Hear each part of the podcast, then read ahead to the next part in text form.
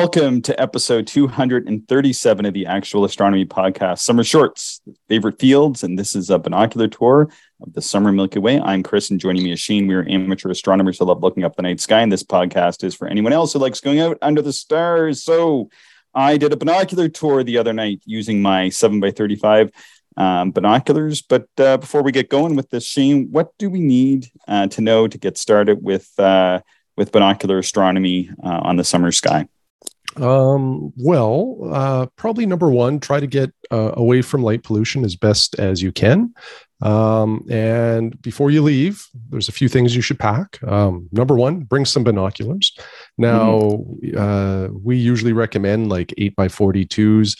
Pretty much for me, um, eight times is about the maximum magnification I want on a binocular without mm-hmm. a tripod, you know, if I'm just hand holding. So seven by 35s, eight by 40s ish, you know, something like that. So you'll want that. You're going to want uh, some form of a star chart, probably, so you know where to look. Uh, you will want a dimmable or a low light red light uh, to help see that chart. Um, and then the last thing, um, you know, it's probably not a must have, but I think it's a real close to a must have, which is some sort of a comfortable chair that reclines so mm-hmm. that you can kind of lean back, you know, put the binoculars to your eyes and you're already at the right angle to see the sky. And it's super comfortable and it's a great way to uh, do some summer observing. Yeah, so a good pair of binoculars, you know, uh, can be found uh, pretty much anywhere. You can buy them used on uh, eBay or whatever. If you are looking for a decent good pair, I recommend the Nikon Action Extreme 8x40s. And then the uh, the star chart. You just bought a new copy of this. Uh, maybe get a get a jumbo edition of the uh, Sky and Telescope Pocket Atlas. That would be a good uh, a good one to have under the stars this summer, eh? Oh yeah, yeah. It's a wonderful uh, atlas, and it's you know it's certainly great for binoculars, and also if you have a telescope, it's it's really what I use all of the time. So it's it's multi-purpose. Yeah, and for a red light, you can go buy a custom LED uh, astronomy light from an astronomy retailer. They run about 25 bucks, but you don't have to do that. You can just get some red tape at the local hardware store, either electrical or red duct tape, and then just uh, get like one of those cheap, inexpensive uh, two or three dollar uh, LED lights that you can buy at a lot of checkouts these days, and uh, just throw some of the red tape over that, and you're good to go. Eh? Yeah, exactly. Yeah, there's a a lot of easy solutions to uh, turn your light red. All right. So you're ready to go on a tour of the the night sky? I am. All right. So what happened the other night was uh, it wasn't very good. Uh, in fact, it was uh, kind of raining a little bit, and I decided not to set up my telescope because I usually don't do that in the rain. And uh, and then I set my alarm, or I woke up. I can't remember which, but uh, I, I, think I probably had set my alarm for around twelve thirty or so, and I got up, and it was it was not one hundred percent clear, but it was mostly clear. Actually, the best sky I had in the past week, and uh, of course, no telescope set up, and with only forty five or fifty minutes of of decent darkness these nights, I uh, wasn't going to bother setting it up because I, I'd waste half the half the dark sky time just setting up a telescope. So I thought, huh I'll just grab my trusty old binoculars and head out the door. And so I did just that and uh, used the whole 50 minutes uh, with my binoculars. And the one place I like to start in in the summer on on these nights, Shane, is in that uh, Antares M4 region. I don't know about you, but uh, I just love starting in that area because it's it's low in the south, and uh, an M4 always uh, always looks spectacular in just about any size instrument. Yeah, M4 is a wonderful cluster. It's it's it's a great place to start for sure. Um, I love Antares as well. Um, you know, if you want to see star color, even to the naked eye, Antares has that orangish orange hue to it, mm-hmm. and certainly with any optics, uh, you know that's just enhanced. And you know, there's a number of other stars kind of in and around that area, particularly within the field of view of uh, binoculars. Um, so you you can compare that orange hue to a lot of the other you know star colors in that vicinity, and and it's quite striking. And through a binocular, one of the things that I, I, enjoy about that region is that this is one of my favorite fields because you have uh, Antares, and then to the right or to the west, you have M4, and uh, almost equidistant, but then uh, just a little bit north, you have Alniyat, which is um, sort of the bottom star and what forms almost like a, uh, a pentagon type um, feature uh, or like an asterism of stars um, that extends from Scorpius into the very southern reaches of Ophiuchus. So we have Antares Alniyat on the bottom, and then going above Antares, we have 22 SCO uh, or 22 Scorpius. And mm-hmm. then above above and to the right of that, you have a, I think it's the triple star Rho Ophiuchus. It shows a nebula around that, but it's a reflection. It's pretty tough to see. And then just southwest of that, you have Omicron Scorpius. And, uh, and together, I just love uh, the way that looks through a binocular. You really need about a four um, and a quarter or a little bit larger uh, field to see that whole region. So uh, using my binoculars, which get just about a nine degree field of view, um, you know, it's well framed, but pretty much uh, any binocular that's not like a super high power binocular uh, will get that whole region. If you do use your binoculars there, then you can see M80, uh, another uh, Messier globular cluster, which is just west of uh, Rho Ophiuchus by about, uh, I think it's about three or four degrees to the west of that. Yeah, it's a real rewarding field of view in that area. Uh, lots of things to look at. Yeah, and then I'd scan down and go across to uh, M6 and M7. And uh, you know, recently, one thing that they've uh, done out here in this area is they switched over to uh, full cutoff uh, proper spectrum. Actually, they didn't put the proper spectrum ones in Regina, but it looks like the lights out here are the proper spectrum. And so uh, I've, I've, without moving, I've moved from a Bortle 4 sky to a Bortle 3.5 sky. well, that's, you know, any gain is a positive gain. And what that gain uh, yields is that even on a night that wasn't a perfect night and definitely, um, you know, like an average night out here, I was able to see M6 and M7 in my binocular field of view for the for the first time uh, together, and uh, actually see individual stars uh, in those clusters. So to find these, you just go and find the last stars in the tail of the stinger of the scorpion, which is uh, Shaula, and then there's a little star next to called Lesath. Um, but they form this beautiful little double. Uh, it's not really a double, but just like a visual double, and you can well separate them with your eye. I think they're they're you know half a degree apart or something like that, or pretty far apart. And uh, they kind of point to Ptolemy's cluster M7, and then just above and to the right uh, is the butterfly cluster. But for here, these are this represents about as far south uh, as you can see, and, and about our most southerly objects you can see from 50 degrees north. Eh? Yeah, so if you are working on your uh, Messier list, this is a, a great time to observe those objects. And you know, if you wait until the fall, you'll be out of luck. That's right. But if you don't have skies that are that far south, you can actually pan up and to the left sort of ride up the Milky Way and you'll see, um, you know, lots of sort of Milky Way star fields. And then you'll get to the lagoon um, Trifid and M21 region. And another way to find it really is just to come off the, um, what do you call it, the lid or the top of uh, Sagittarius. What do you call that? What would that be? The little part that you take off the teapot? Yeah, I think, I think the lid. Yeah, that's what I'd call it.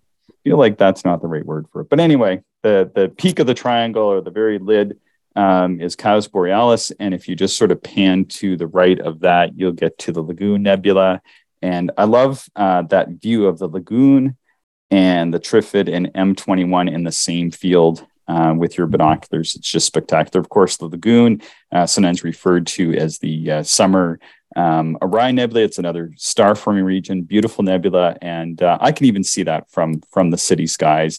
Uh, M21 and, and M20, uh, the Trifid, are, are a little bit more difficult. And then what I like to do is pan back across from from the lagoon, go back to the top of the of the teapot there. And one of my favorite regions is in and around uh, M22, which is a Messier uh, globular cluster. And there's a line of stars that it sits within. I don't know if you've ever noticed this, Shane, but you can actually see this with your unaided eye. And one of the one of the beautiful stars to look at through binoculars and telescopes there is 24 Sagittarii, which uh, is a bit of an orangey red star. And just that's just a beautiful field. And then if you have your binoculars, of course, so right above Kaus Borealis, the the top star in, in Sagittarius is uh, is another Messier globular uh, M28. Do you ever look at that that sort of field in your 12 by 36s? I'd love to see them in those binoculars. Yeah, this is my favorite part of the sky for sure in the summertime the the whole Sagittarius constellation and kind of around it is just phenomenal in terms of uh, beautiful objects to observe. And the great part about it is a lot of these are very observable with binoculars, so it's just a wonderful area to pan around in and really you could spend an entire evening on uh, these objects and, and probably still not do them all justice. So, uh, you know, th- th- this is just highly recommended by by myself with you know my preferences. Yeah, and then if you head straight up from there, heading up to the north, uh, you'll land on the Sagittarius star cloud, and then I like to go kind of go back and forth from uh, west to east and east to west, and you can see on either side, um, sort of quite a distance out. So, but you know, this is the view through binoculars. Uh, on the right or to the west, you'll see M23, and on the left or to the uh, east, you're going to see M25. And then just above the Sagittarius star cloud is uh, Messier 18, and then you get uh, uh, the Omega or the Swan Nebula M Messier 17, which is a which is a nebula, and then uh, just above that you get the Eagle Nebula. So the star cloud is is um, a grouping, um, a chance alignment of uh, of a hole in the Milky Way, and and then you're just seeing all the stars towards the core of our Milky Way beyond, and then M25 and M23. Those are open clusters. But if you continue to pan up, you get to one of my favorite regions, which which is that Scutum star cloud. Eh, love that region. Yeah, yeah. It's uh, again, it's just rich. Uh, there's so much to see there. It's uh, it really is incredible. Yeah. So the so Scutum is sort of a hard constellation to to draw out. It's sort of like this um, long uh, diamond shape, and uh, it sort of cuts right through the Milky Way. But I don't even bother trying to look at the pattern for Scutum. I just am familiar with that Scutum star cloud, and then there's this little some people call it the golf putter. I've heard of other, you know, sort of dipper type asterisms, but right in there, there's this little asterism. In the heart of that asterism is is a faint cluster. You need a little telescope to see it. Um, but to the left of the bowl of that little asterism is the uh, wild duck cluster, Messier uh, 11, which is uh, an open cluster. That's just just beautiful the way uh, Messier 11 sort of hangs on to the edge of the star cloud, and then that asterism is kind of like superimposed over that star cloud. Yeah, yeah, it's uh, it's beautiful, and that the wild duck cluster is one of the, you know, uh, it's not even like many astronomers cl- uh, love the wild duck cluster. It's just it's beautiful, and and we all go back to it multiple times a year. I think it just it's it's yeah. a one to look at.